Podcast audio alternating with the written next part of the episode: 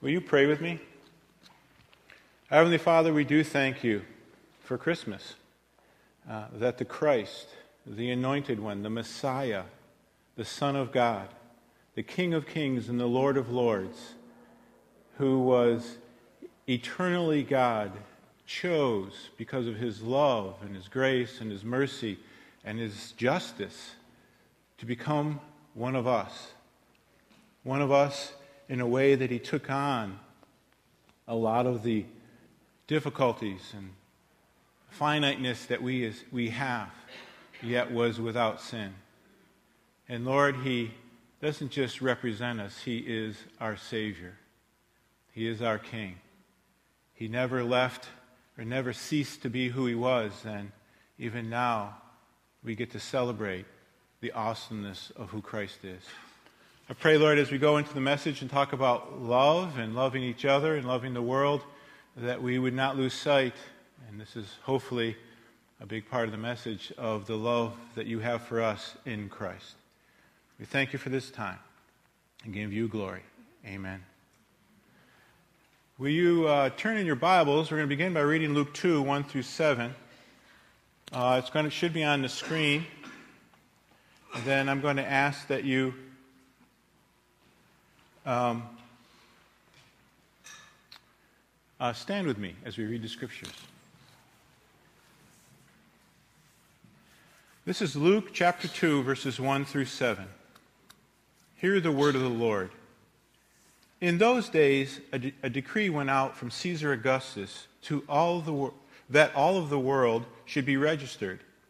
This was the first registration uh, when Quirinius was the governor of Syria.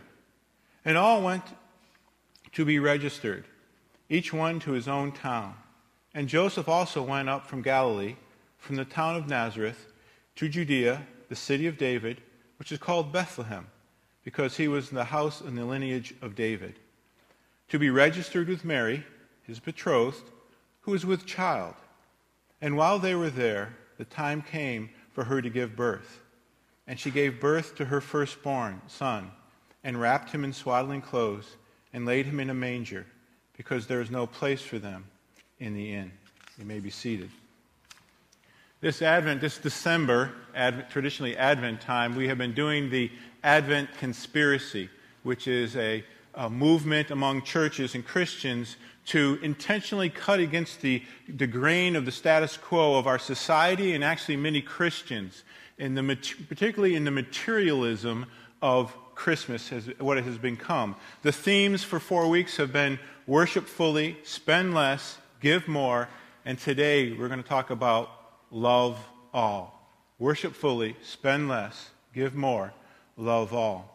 And Josh and I have decided, though we leverage the Advent conspiracy material and their themes and each Sunday, we don't preach their sermons. We, we are, we're committed to developing our own sermons. But we did decide this year to pick, leverage their text. They recommend some text. We said, okay, just to make it easier, we'll, we'll run with theirs. And that's what we've been doing. And that's what I'm sort of going to do today. Um, and, and as we, the text we just read was the text recommended for today, love all. And in, according to the material, the guidelines they gave us, the theme for today in loving all from that text is this Jesus was poor, so we should love the poor. Jesus was poor, so we should love the poor. I have a little trouble with that theme for two reasons. I don't have trouble with loving the poor. I have trouble getting that theme from this text, to be honest with you. First of all, the logic doesn't work. Jesus was poor, so we should love the poor. That's like saying Jesus wore sandals, so we should love people who wear sandals. And, and we'll throw in flip flops because they're close. Okay, it's like saying Jesus was a man, so we should love men, but apparently not women. The logic doesn't work. Just because Jesus was poor is not a motivator to love the poor. Secondly, and even more importantly, the text doesn't say that Jesus was poor. It's not there.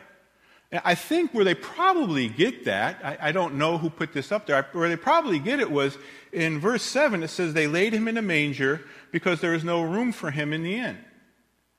Well, it doesn't say that Joseph couldn't afford the inn.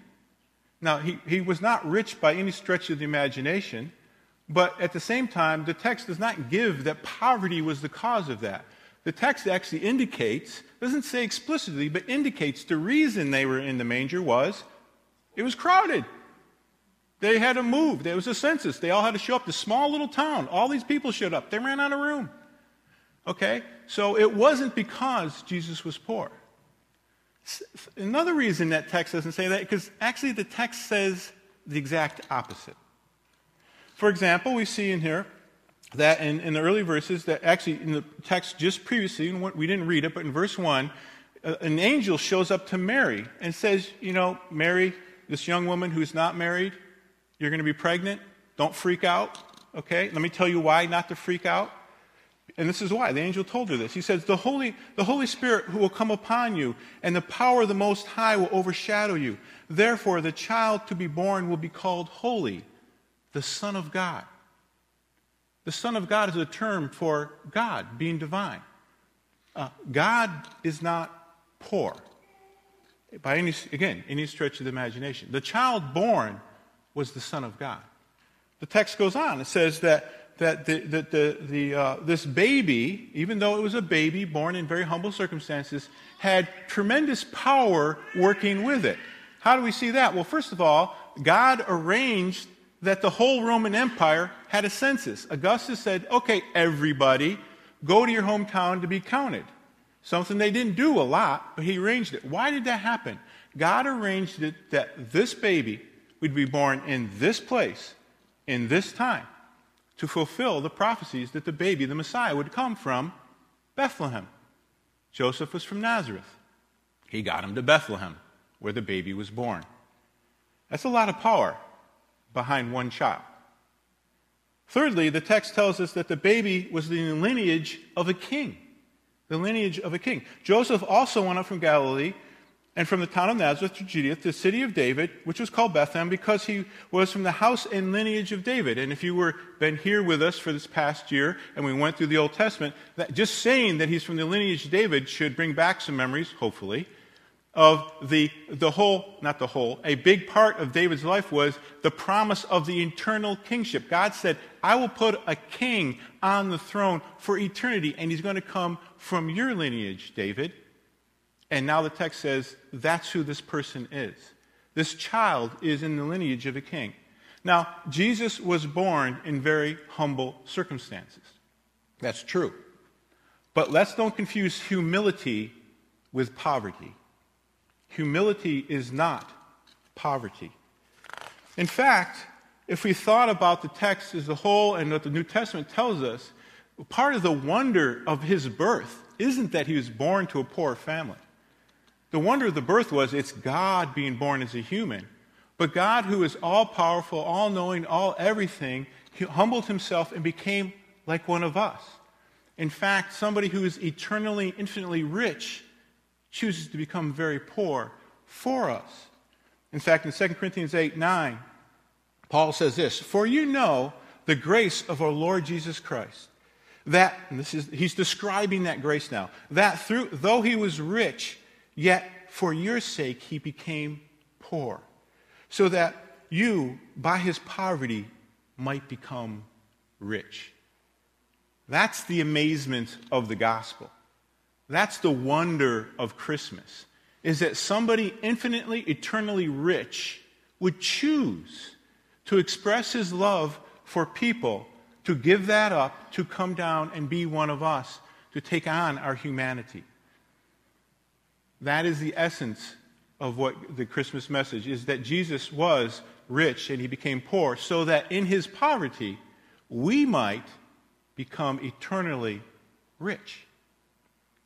Another part of this is that we need to keep in mind the word poverty. When I thought about love all and, and that Jesus was poor, we need to love the poor. There's a lot of kinds of poor, right? We think most often of economic poverty. And it is harmful, it is hurtful, it is crippling to have economic poverty. But there's other kinds of poverty, right? There's relational poverty, there's spiritual poverty, there's emotional poverty, and there's even physical poverty. People who have chronic illness have a degree of poverty in their physical bodies. All these we should keep in mind when we think about loving other people and loving particularly the poor, those who have, are less, uh, uh, I don't want to say better off, but we have an opportunity to be merciful and share with. The theme for today is love all. So where am I going with this? I just, I just said it didn't go there. So we got to make a, a little turn here, don't we? Okay? The text doesn't go there. It is in the Bible, but that text doesn't go there. And what I want to do is I want to uh, take a little bit of look at what is the basis for our expressing love to those who are in need to be loved. It's love all, not just the poor, but those around us. But we can keep those kind of people in mind. Again, the different kinds of poverty.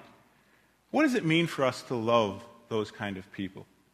Where does that love come from? What, what does it look like when we actually love that way? And that's what we're going to look at today. Where does this love come from? Well, first of all, I already forgot. How's that? Where does the love come from? I don't know. Look at your notes, Royce.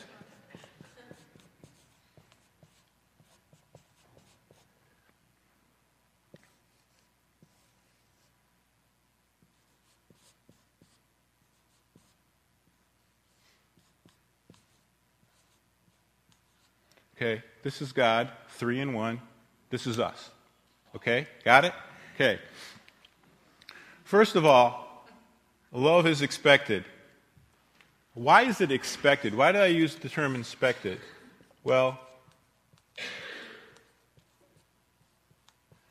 we are created in the image of God. In Genesis 1:27 it says so God created man in his own image. In the image of God he created them him. Male and female, he created them. We are, all of us, all of humanity, every person every, ever born on the earth was created, born in the image of God. Image means key aspects. It's, it's, it's very similar in many respects, not identical. We're not little gods.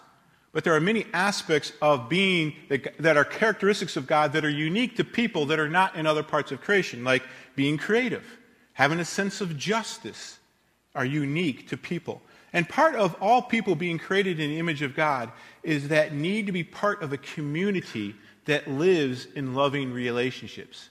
God, that's why I put the symbol, triune symbol. God lives three in one. God lives in eternal loving community. That's the essence of part of who he is. So when we're created in his image, that need, that belonging, that sense of love is part of us. To not have it is, is not, uh, we have it because we are part of His in it. It's an innate need to be loved and to love, to, to be accepted, to, to be wanted, to be respected, to belong. Those are all things that God has within Himself. And when we were created in His image, those needs, those parts of us become a part of who we are. Every single person ever born on earth. This is a universal principle for all people in all places in all times. And when sin entered the world, the image of God was distorted, but it wasn't removed. It's not lost. Even people who are uh, definitely struggling with their sin still have the image of God upon them. And if you're not a follower of Christ here, if you're not a Christian, this, might, this, might, this part of the message might resonate you in the sense that you know what that means to want to belong, to want to be accepted, to desire to be loved and to be significant and secure. But you also might want to struggle with why is it so hard? Why is it so hard for us to get along and to accept each other and express that love and be in relationship? Why is it so hard? Well, the Bible tells us why. It's called sin. We use that word sin. It means just simply our, everybody's, everybody who ever lives, rebellion, with, with the exception of Christ, yes, I'll put that caveat in, uh, lives uh, in sin, is in, in, unbelief and in um, rebellion against God, both as humanity and as individuals. And it has distorted that image. We know we want to love, but we're selfish in that. We want to be accepted, but we want to be accepted on our terms. And we don't want to have to necessarily put ourselves out to accept somebody else.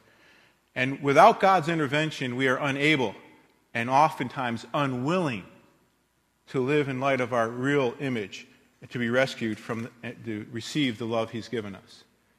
But there's an also reason it's expected is because it's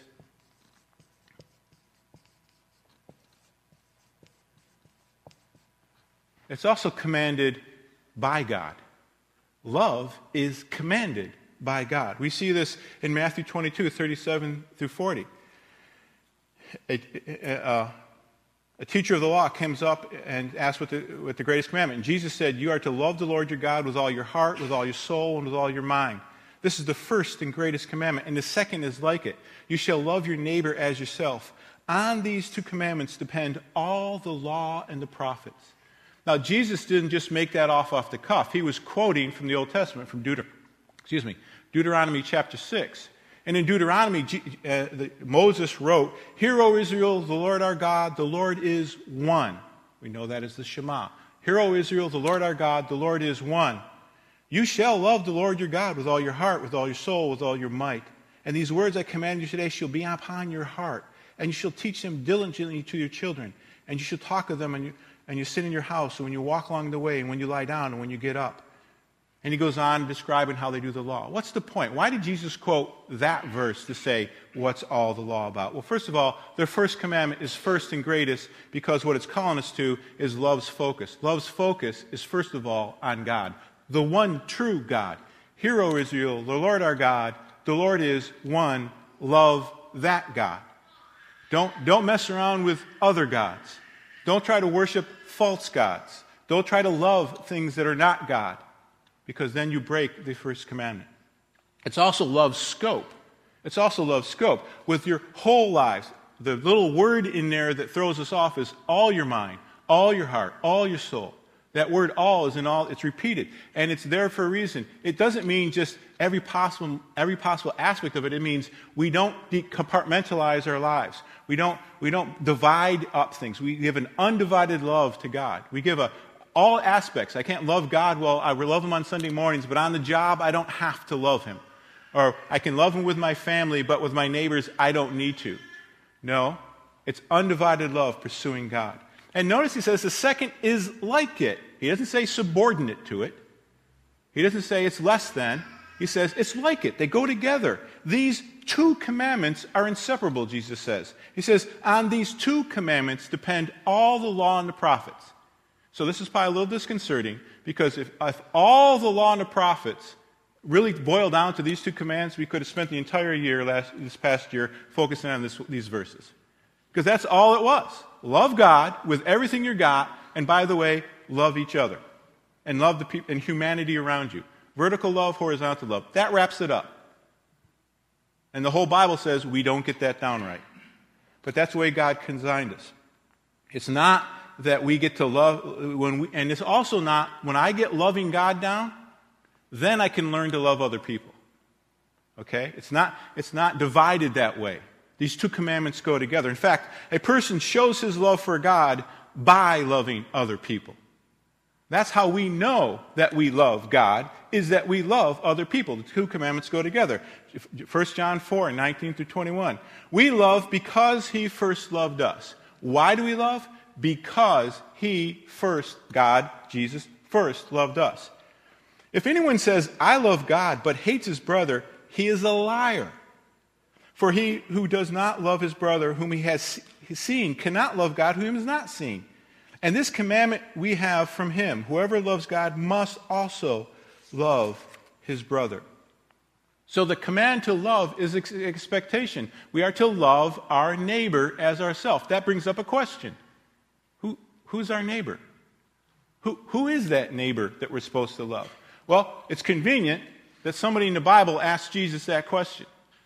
In the Gospel of Luke, Jesus quotes, the, somebody asked Jesus about the Great Commandment. He told him what it was. And he said, Go ahead and do it. And the guy, the guy, we're told, it was a lawyer, said, and he desired to justify himself, said to Jesus, Well, yeah, I can, I'm supposed to love my neighbor, but who is that, by the way?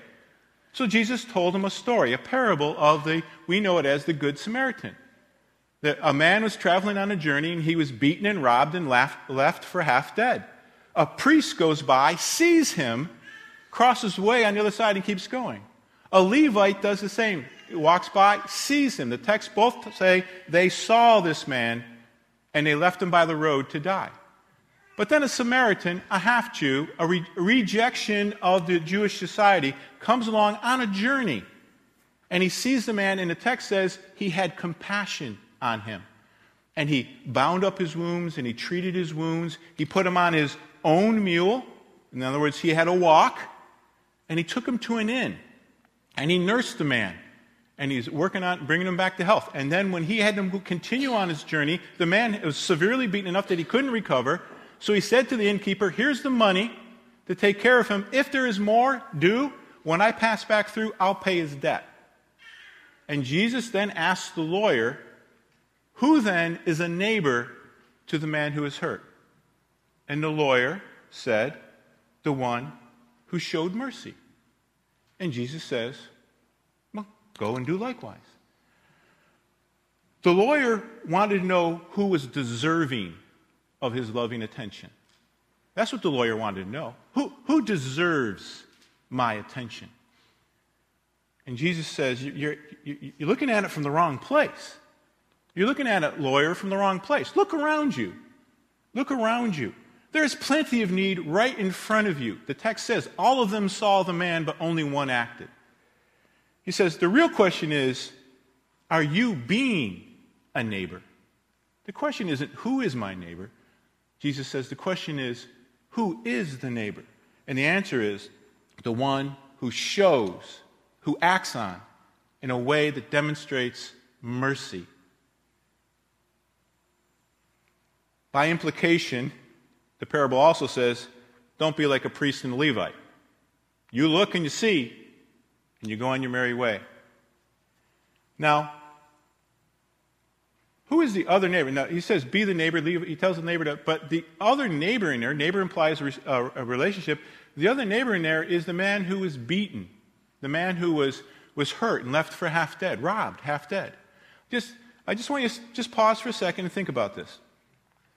We should always read the text for what the text says. The point of that text is people who are good neighbors show mercy to those in need, who need mercy. That's Jesus' point. Stop making excuses. That's what it means.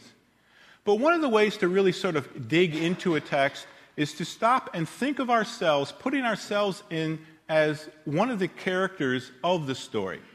So, for example, if you hear the story of David and Goliath, right? Who often are we told to be in the story of David and Goliath?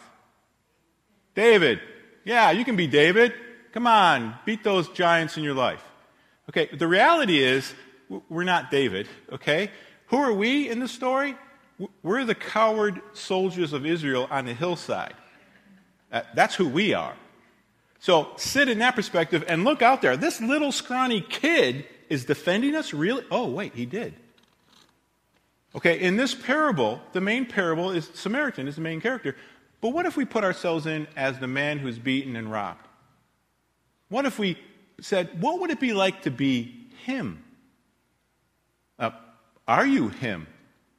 Have you ever felt like him? Beaten, robbed, left along the side of the road. People go by you in your life all the time and they see you, but they keep going.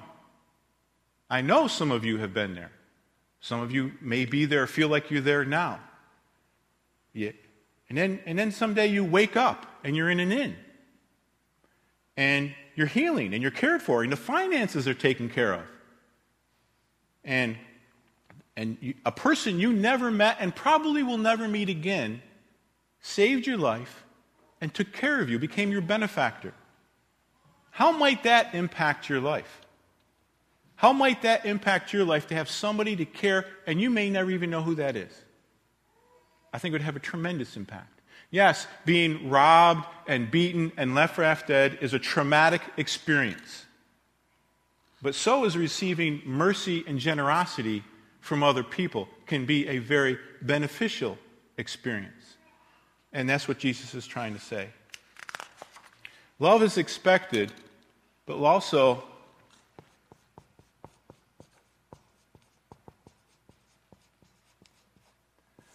love is experienced. Why do we love? Not just because it's expected, but because it's experienced.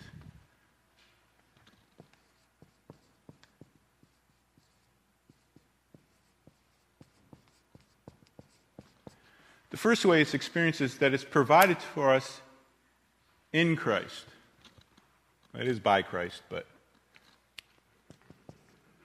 in Christ. We read this, for example, and, and if you are not a Christian here and the answer to your struggle, the first part is, yeah, why can't I'm creating the image of God? I get hurt. Why do I not feel better? This is part of that answer. This is part of that answer. In Romans chapter 5, verses 6 through 8, he says, For while we are still weak, at, at the right time, Christ died for the ungodly. For one will scarcely die for a righteous person, though perhaps for a good person one might dare even die. But God shows his love for us in that while we were still sinners, Christ died for us. That, that little word but is a contrast. Yeah, yeah, somebody who's good, we, we might die for them, but catch what God does. God shows, God demonstrates, God acts on his love. And you know what? While we were still sinners, not after we clean up our acts, not after he didn't send Christ to die for sins and then he chose to love us because now we're good. No, when we were ungodly, when we were unrighteous, when we were his enemies and didn't even believe, he showed us his love for us by sending his son to die for us. For our sake, 2 Corinthians 5 says, he made him, Jesus, to be sin who knew no sin, so that in him we might become the righteousness of God. Not only does God remove the sin that brings us a relationship with Him, but He also makes us righteous. Just the simple analogy is we owe a billion dollars of debt to somebody, to God, and what He does is pay off that billion dollars. That's awesome. But God doesn't do that. He credits to us His righteousness, so He deposited a positive billion dollars in our bank account. That's a little financial imagery of what it means to be ungodly Christ died for us, we have faith, and now we're righteous in His sight. It is, it's just an awesome swing of who we are and what we are about. And because God's love towards us, He not only removes the ungodliness, but He replaces it with His own righteousness. It doesn't cost Jesus only with His pain and penalty, but He shares with us all the benefits of who He is as a king and His righteousness. He shares that with us after the fact, too. We see this in Ephesians chapter 2, big time. he says this He describes who we are in sin and then changes where it changed. Ephesians chapter 2, verses 1 through 9. And you were dead in your trespasses and sins. It's not a good place to be, dead. In which you once walked, following the course of this world, following the prince and the power of the air, the spirit that is now at work in the sons of disobedience, among whom we all once lived in the passions of our flesh, carrying out the desires of our body and mind and we're by nature children of wrath like the rest of mankind. That's how, that's how we live in a broken, tarnished image of God. Verse 4. But God, in contrast to all that, but God, being rich in mercy, because of the great love which he loved us. That's the source of his motivation. Because of his great love for which he loved us, even when we were dead in our trespasses, we were unable to do anything about it, made us alive together in Christ. By grace you have been saved, and raised us up with him and seated us with him in the heavenly places in Christ Jesus, present tense, so that in the coming ages he might show his immeasurable riches of his grace and kindness towards us in Jesus Christ. For by grace you have been saved through faith. Faith, and this is not of your own doing, is the gift of God not a result of works, so that no one can boast. You know what we're going to be doing for eternity? We're not going to be playing harps and flying around and whatever else you think we might be doing for heaven. This text tells us what we're going to be doing. For eternity, one of the things. For eternity, we're going to be going, we're going to find out things of God's grace is going to be more and more disclosed to us about our lives, about humanity, and we're going to go, wow, that is awesome. I didn't know that. I mean, I didn't know that 6,000 years ago. I still didn't know. This is awesome. Why? Because God's grace and the wonder of that grace is so huge, we will spend eternity looking at different facets of it. That's how awesome it is. In Christ and through faith in Christ, we can, we can now approach God with both freedom and confidence, the scripture tells us in Ephesians. Our relationship between God and our Christians are now set right forever. Jesus has done for us what we could never do for ourselves. But it's also experienced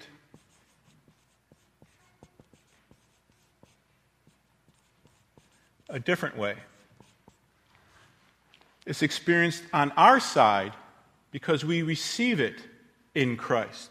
We receive it in Christ. When we respond to the gospel, as Paul says in Ephesians, we respond by faith to the gospel message. We now have a big change. The big change is our identity change. Things about us change. We are now in Christ accepted. We are now secure. We are now significant. We're new creations in Christ. His, our sin has been transferred to Christ, and his righteousness is transferred to us. We are justified. We're redeemed. I mean, bought back. We have access to the God through the Holy Spirit. We are chosen by God. We, have, we can draw close to God. We have confidence that He does not hold us away. No matter what we do, we can get close to God.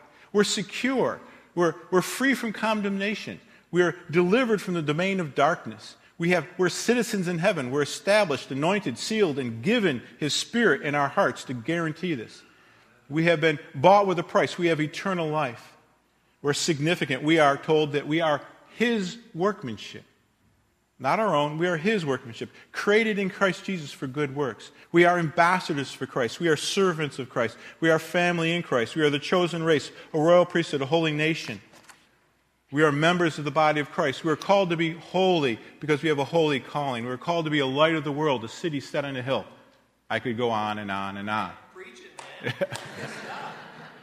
it goes on and on and on who we are in Christ, what we receive, the benefits we get, isn't just forgiveness of sins, by the way, which is awesome. But the benefits to us is even more than that. In Christ, because of who He is and what He has done for us, we have acceptance. We have approval. We have security. We have justification. We have worth. We have value. We have significance. We have purpose for life. We receive those things. We don't earn those things. We don't get those things. We don't pay them back. We're not indebted. We receive them in Christ. And, and why is this important? Well, there's a lot of reasons why it's important. But one of it is that that innate need we have to love and acceptance can be satisfied. It can be satisfied. We, we might not always feel like it, Let's be honest, we don't always feel like it. Okay? But it's a reality, it's not a feeling. It's a reality because it was provided by God in Christ on the cross, and through faith we receive it in Christ. It's a done deal, whether we feel like it or not, whether we see it explicitly in our lives or not. Because it's been provided for him, we cannot lose it, it cannot be taken away from it, and other people's treatment of us does not diminish it in any way. It sets us free. This is the big part for the love all part here. Remember, that's the theme. It now sets us free to love and serve other people. Why? Because we're not dependent on them for their acceptance and their service and their uh, love for, to us.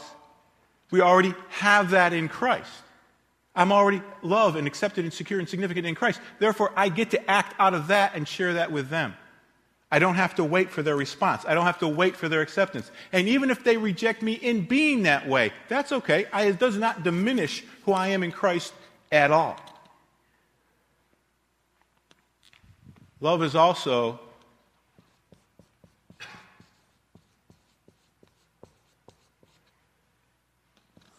expressed.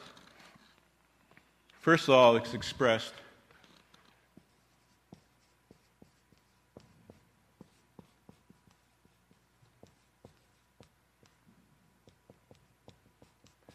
Can I put the Holy Spirit in parentheses? Is that blasphemy or anything like that? Sorry. Love is experienced, excuse me, love is expressed by God. Um, love is not simply was expressed, uh, excuse me, was experienced past tense. That's true. It was done 2,000 years ago. When I have faith in Christ, it becomes a reality for me. But then it's not just over there on paperwork, eternal paperwork. There isn't a, a present expression of that in my life right now through the Holy Spirit. Paul tells us this in Romans 5. He says, Therefore, since we have been justified by faith, that's this part here, experience, we have peace with God through our Lord Jesus Christ. Through him we have also obtained access by faith into the grace that was in which we stand, and we rejoice in the hope of the glory of God. Not only that, but we also rejoice in our sufferings. Knowing that suffering produces endurance, endurance produces character, character produces hope, and hope does not uh, put us to shame. Why? Why can we go through all that? Because God's love has been poured out into our hearts through the Holy Spirit who has, given, who has been given to us. The has been is it is a continuous action. He's constantly pouring his love into our hearts through the work of the Holy Spirit. As we wrestle with life, as we struggle, as we grow more mature, God keeps pumping more and more of his love into our hearts.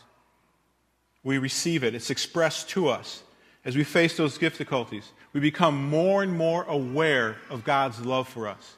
One of the signs of maturity of any Christian is as they grow in the years, but also in their maturity, as they become aware, even as they face huge crises of their life, they become more keenly aware, more sensitive to the presence of God in their life, specifically God's love for them. Where does that come from? Intellectual assent? No, it comes from the Holy Spirit bringing it to their heart so they know that what they have believed is true and it's theirs for eternity. In Galatians 5, Paul says this, goes on a whole thing about wrestling with sin in our lives, and he says, Hey, you know, you got all those aspects of sin, but let me remind you of something, people. But the fruit of the Spirit is love, joy, peace, patience, kindness, goodness, faithfulness, gentleness, and self control. The fruit of the Spirit is love and those other things. This fruit is the outworking of the Holy Spirit in our lives the Holy Spirit is working in us to apply the truth of the gospel to our lives. And we grow in our, both our ability and our capacity in these areas to love, to express joy, peace, patience, kindness, those things. Isn't it interesting that in the fruit of the Spirit, those things listed love, joy, peace, patience, kindness, goodness those things they're all parts of who God is. God is, in the fruit of the Spirit, restoring his image in us. He's not in the sense that we're all still in his image, but that distortion that we have because of sin, now through the work of the Holy Spirit, he's putting it back the way he originally designed it so that that would mark who we are. That love, joy, peace, patience. That is God expressing his love to us now through the Holy Spirit. But there's another part of it expressed, and that's by us. That's by us. John 13, Jesus says this A new commandment I give to you, that you love one another, just as I have loved you, so you must love one another. Loving one another isn't new. What makes it new is just as I have loved you, now you are to love one another. In Ephesians, Paul says, Therefore, be imitators of God as beloved children and walk in love, live in love, take the steps of your life in love as Christ loved us and gave himself up for us as a fragrant offering and sacrifice to God. And 1 John 4 19, we've already read that, but we love because he first loved us. We are commanded, as we saw earlier, to love. We are to express that love, and it's rooted in who, what Christ has done for us. We understand the gospel, and that compels us to love other people. As 1 John says, if we say we love God but cannot and do not love other people, we are liars. We are deceived. We must love other people. I don't know if you guys have these guys on your playlist. Anybody here have DC Talk on your playlist? Oh, oh, oh, there are some hands. But look at the generational difference in those hands, though, okay? okay. DC Talk, uh, we're going back a little bit. DC Talk, when our kids were young, yes, much younger, we had all the CDs all of the CDs played constantly. No, I didn't. We had actually CDs back then. Okay, we were we were upscale. Okay, at least that's what I remember. Maybe they weren't. Maybe they were cassettes. Okay. Okay. Okay. Enough nostalgia. Focus. Oh, you guys, you guys slip away real quick, don't you? Oh, I love cassettes. Okay, listen. Stay with me here. Okay, because I'm about to sing one of their songs. No. Okay. yeah, Monica has this panic factor. Oh, no, no, not that. Not with a microphone. They have a song called Love is a Verb. Love is a verb. Okay? I, and I'm going to try real hard to read the lyrics and not sing them since it's hip hop, okay? Okay. The first part of it I don't quite get, but we'll read it anyways, okay? It starts off with Take this mark for a ride. Boom, burn, bip. Yay, pow, hey, ha, ha. Now, don't all great songs just start off that way? Okay, then they get into a couple lines about DC talk, down to the DC talk. I'll skip that stuff. It's a little disconcerting that they're singing a song about love and they slip themselves in there quite a bit. We'll forget that. Pulling out my big back black book, cause when I need a word to find, that's where I look. So I move to the L's quick, fast, in a hurry, threw on my specs, thought my vision was blurry. I looked again, but to my dismay, it was a, in black and white with no room for gray.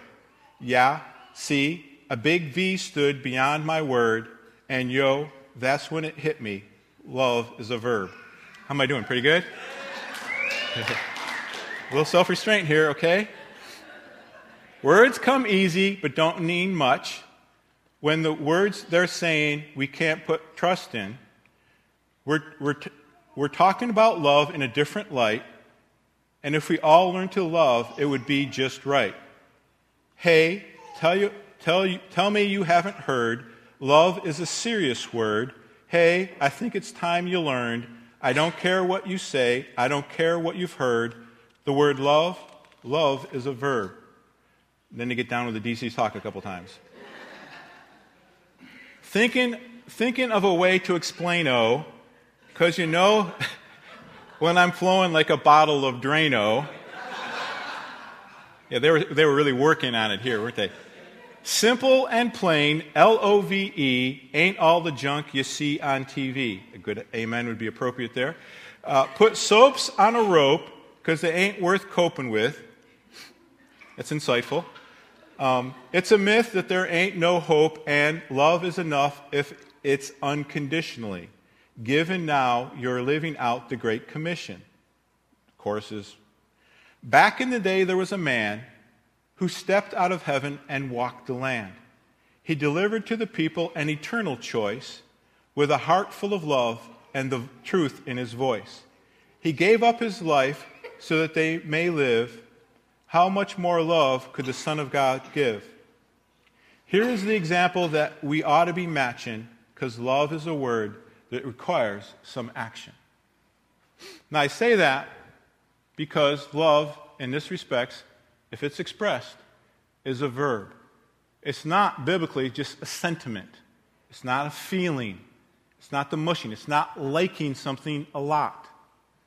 Love, and we saw this in the uh, an overview of the Old Testament where God had, had his loving kindness, his covenantal love for Israel was called his steadfast love or his loving kindness. It's how he acted towards them even when they rebelled against him. So when we talk about what does it look like to be expressed by us, what, what does that look like? And I ran across, I read the Gospel Coalition, which is a website. It's a great website, and they have multiple blogs on it. So I often go there and look through the blogs, and I found this one uh, on Justin Taylor's blog, and it's, it's called What is Love? And what he does is he quotes from Paul Tripp's book. Paul Tripp uh, is a well known author and um, is a great guy. Um, actually, I don't know the guy, so I don't know if he's a great guy. His material is really good, his books are good. And by the way, this is a little commercial break. Paul Tripp will be at the men, speaker at Men's Roundup in September for those of us who want to go see him. Anyways, our man camp next year, we're having Paul Tripp. How's that? Anyways, he wrote a book called, I love this title for the book. It's about marriage. What did you expect? That's the title of his book. What did you expect? Redeeming the Realities of Marriage. In that book, on page 188, he defines love, the gospel source of love. What is love according to the gospel? And this is his definition of love love is willing sacrifice for the good of another that does not require reciprocation or that the person being loved is deserving. The love is willing self sacrifice for the good of another that does not require reciprocation or that the person being loved is deserving. Now, he goes to extents to apply that to marriage, but that is an awesome definition of love any place, any time out of Christ, it being expressed. And he breaks it down. Now, what Justin Taylor does is take some of those pages and he just makes bullet points. I'm going to read some of those to you. Love is willing. Love is willing. God said, Jesus said, I'm sorry, no one takes my life from me, but I lay it down on my own accord. The decisions, words, actions of love always grow in the soil of a willing heart. You cannot force a person to love. If you are forcing someone to love, and by the very nature of the act, you are demonstrating that that person doesn't, in fact, love. Love is willing. Love is willing self sacrifice. There is no such thing as love without sacrifice. Love calls you beyond the borders of your own wants and needs and feelings. Love calls you to be willing to invest time, energy, money, resources, personal ability, and gifts for the good of another. Love calls you to lay down your life in ways that are concrete and specific. Love calls you to serve, to wait, to give, to suffer, to forgive, and to do all these things again and again. Love, again and again, calls you away from your instincts and your comfort. Love is willing, to, is willing self sacrifice for the good of another. Love always has the good of another in view. Love is motivated, motivated by the interests and needs of others. Love is excited at the prospect of alleviating burdens and meeting needs. Love feels poor when the loved one is poor. Love suffers when the loved one suffers. Love wants the best for the loved one and works to deliver it. Love is willing self sacrifice for the good of another that does not require reciprocation. The Bible says that Jesus died for us while we were still sinners. If he had waited until we were able to reciprocate, there would be no hope for us. Love, love isn't you scratch my back and I'll scratch yours. Love isn't about placing hope. Uh, it, love isn't about placing people in our debt and waiting for them to pay off their debts.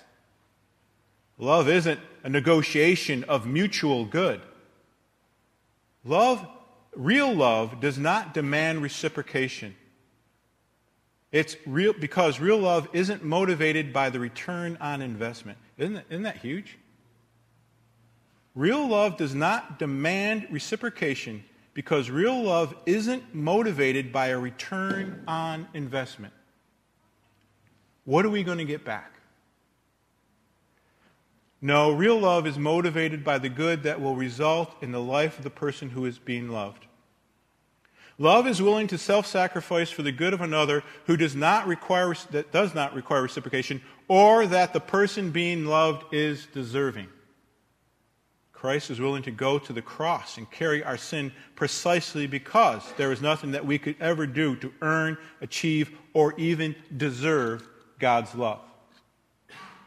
If you are interested only in loving people who are deserving, the reality is that you are not motivated by love for them, but by the love for yourself.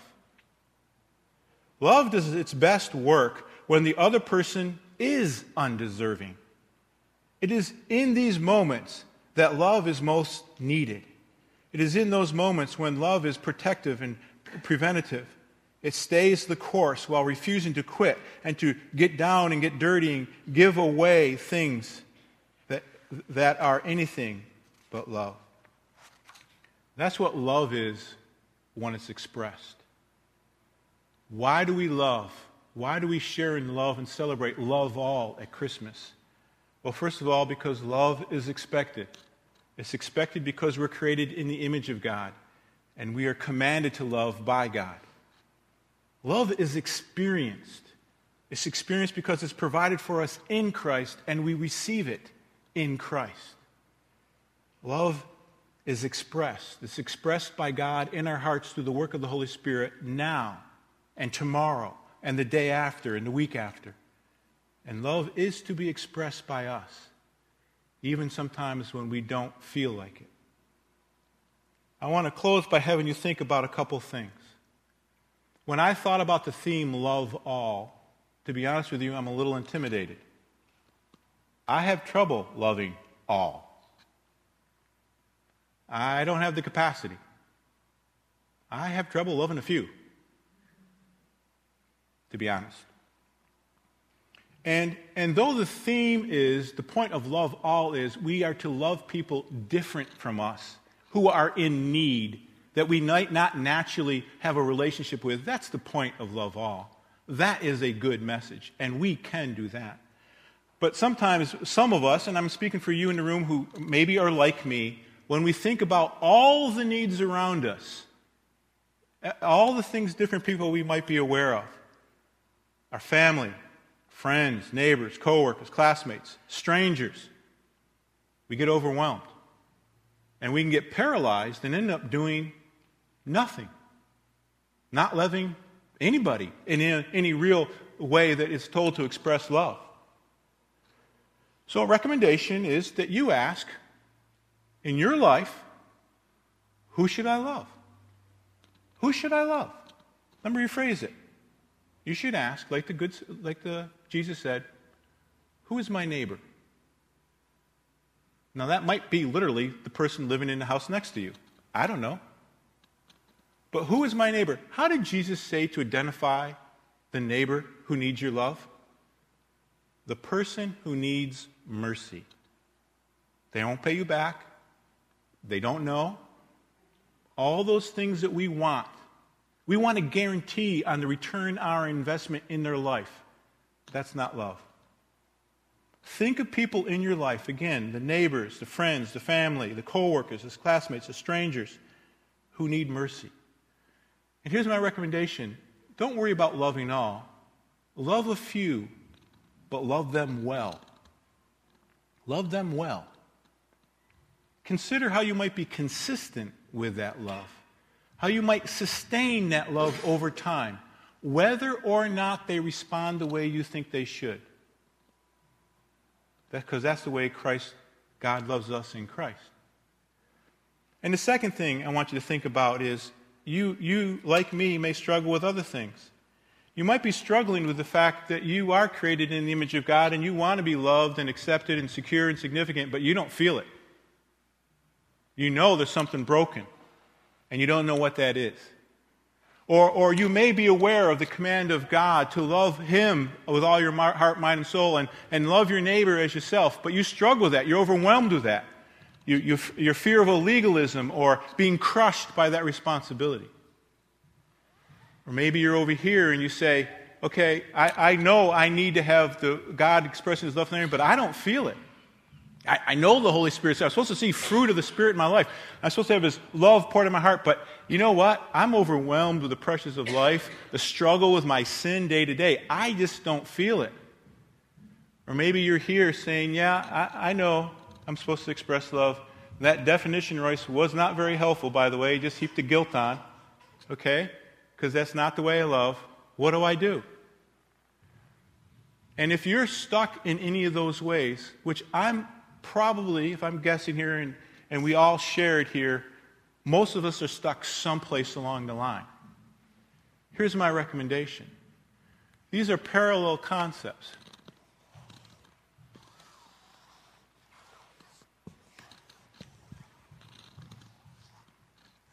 We're created in the image of God, and there's a void there that we need that's expected to be filled, and that is filled through the gospel by the Holy Spirit. We are, to, we are commanded to love God, love God, and love our neighbor. And that is not just to be theoretical, that is supposed to be actual day to day, life to life things. But either way, if you struggle with that, the answer to your struggle is here in the experience of the cross.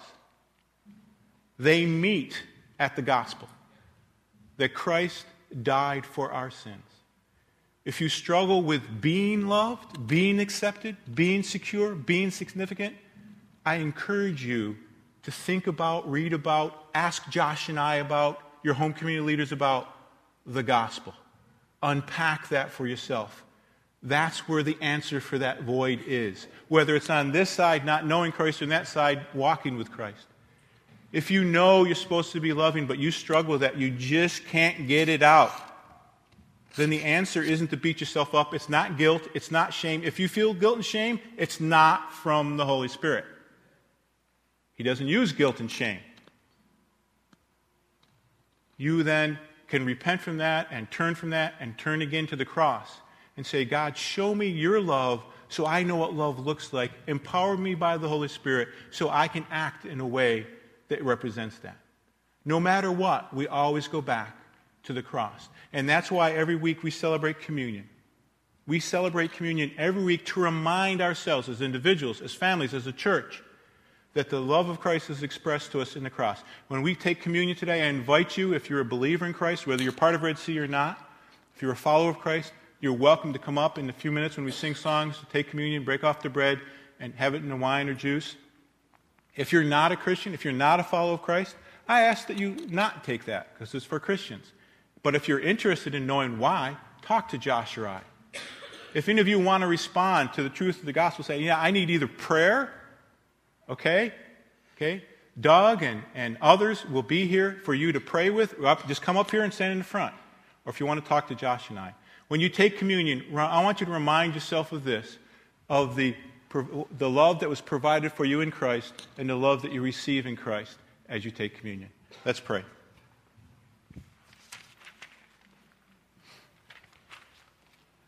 Heavenly Father, we thank you so, so much for your love. We thank you so much, Lord, for your patience with us. Lord, forgive us for our, um, our nearsightedness, our sometimes uh, not being aware not only of the needs around us, but of your constant flow of love towards us in Christ.